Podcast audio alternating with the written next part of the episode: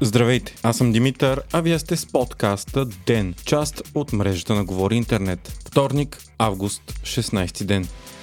Две нови бази в Крим са атакувани от Украина. Това е трета атака на Киев в рамките на една седмица след взривовете на летище Саки, където бяха унищожени руски изтребители. Рано сутринта днес взрив е унищожил склад за боеприпаси на военна база Джанкой. Руските власти обявиха, че става въпрос за саботаж. Според официалната информация няма загинали, но хиляди души са били евакуирани. По-късно днес пък стълбове дим са били забелязани в руска база близо до селището Гвардейско е, съобщава руския вестник Комерсант, като още няма потвърждения от руска или украинска страна за инцидента. Местни жители обаче са чули експлозии на територията на съоръжението. Това със сигурност отбелязва нов етап на войната, в която Украина минава от защита в контраофанзива и нападение. Зривените бази са голям удар по военното реноме на Русия. Базите се намират на около 300 км от най-близките територии, контролирани от Киев.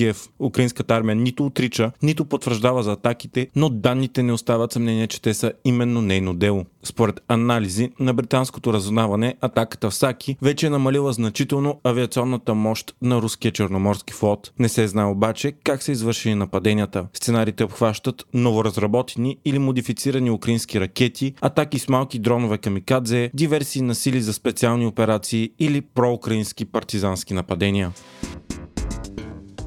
Продължаваме промяната и Демократична България се регистрираха по-отделно за участие на предсрочните парламентарни избори на 2 октомври. Така изглежда все по-малко вероятно те да се явят обединени на изборите. Въпреки това, двете партии все още имат шанс да направят предизборна коалиция, като решението за това трябва да бъде взето до 27 август, когато е последният срок за регистриране на промени в коалициите пред ЦИК. Предложението за общо явяване дойде от ДБ, но бе посрещнато с скептицизъм от Продължаваме промяната, които заявиха, че ще изчакат социологически социологическо проучване, за да решат дали има смисъл. От ПП обаче категорично заявиха, че възприемат Демократична България за техен основен политически партньор и ще работят заедно предизборно или след изборно.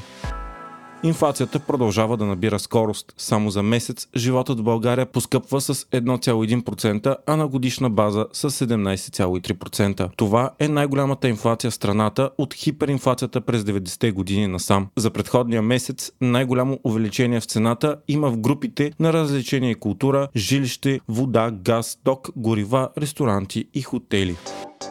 Вие слушахте подкаста Ден, част от мрежата на Говори Интернет. Епизода подготвих аз, Димитър Панеотов, а аудиомонтажът направи Антон Велев.